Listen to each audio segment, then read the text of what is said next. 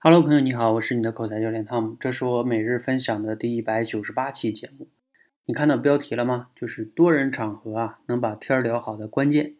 很多同学呢，在我们社群里面啊，都经常跟我说，哎呀，自己在多人的场合呀、吃饭呀、聚会呀，自己就是默默的躲在角落里玩手机呀、不会聊天啊，等等等等的。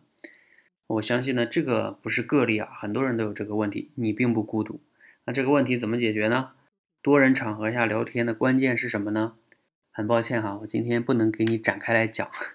为什么呢？不是我想卖关子哈，是因为我今天晚上九点到十点，我们做了一场畅快聊天的直播训练。在这个直播训练中呢，我们做了三组现场直播的聊天，就是现场两个同学在线直接聊天，就像你们日常的聊天差不多。不同的是啊，现场中除了他们两个以外，还有我，我现场听，现场点评。除了我以外呢，还有其他同学在围观，这个感受还是不一样的哈。其他同学呢，相当于也是现场的这种参与者嘛，对不对？所以我今天说了个观点，就是其他人就是大家都在一起，就相当于是多人场合，不仅是你们两个，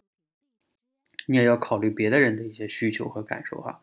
那在这里边呢，讲了很多的一些观点啊和有价值的分享。我建议呢，今天啊，你可以去听一听我们那个是就是音频的。是音频直播的回放，在那个回放呢，尤其是你可以把呃录音拉到后半部分，半个小时以后吧，你能听到很多有价值的这个他们的对话，你可以听一听他们的现场的录音，他们存在的问题是什么，以及我是怎么点评的，尤其是最后那一对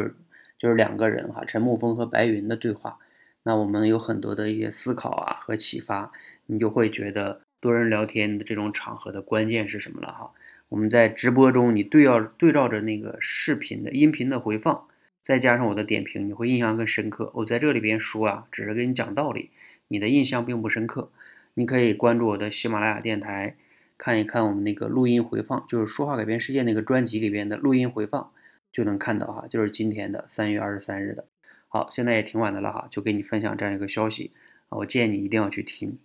好，谢谢大家，谢谢。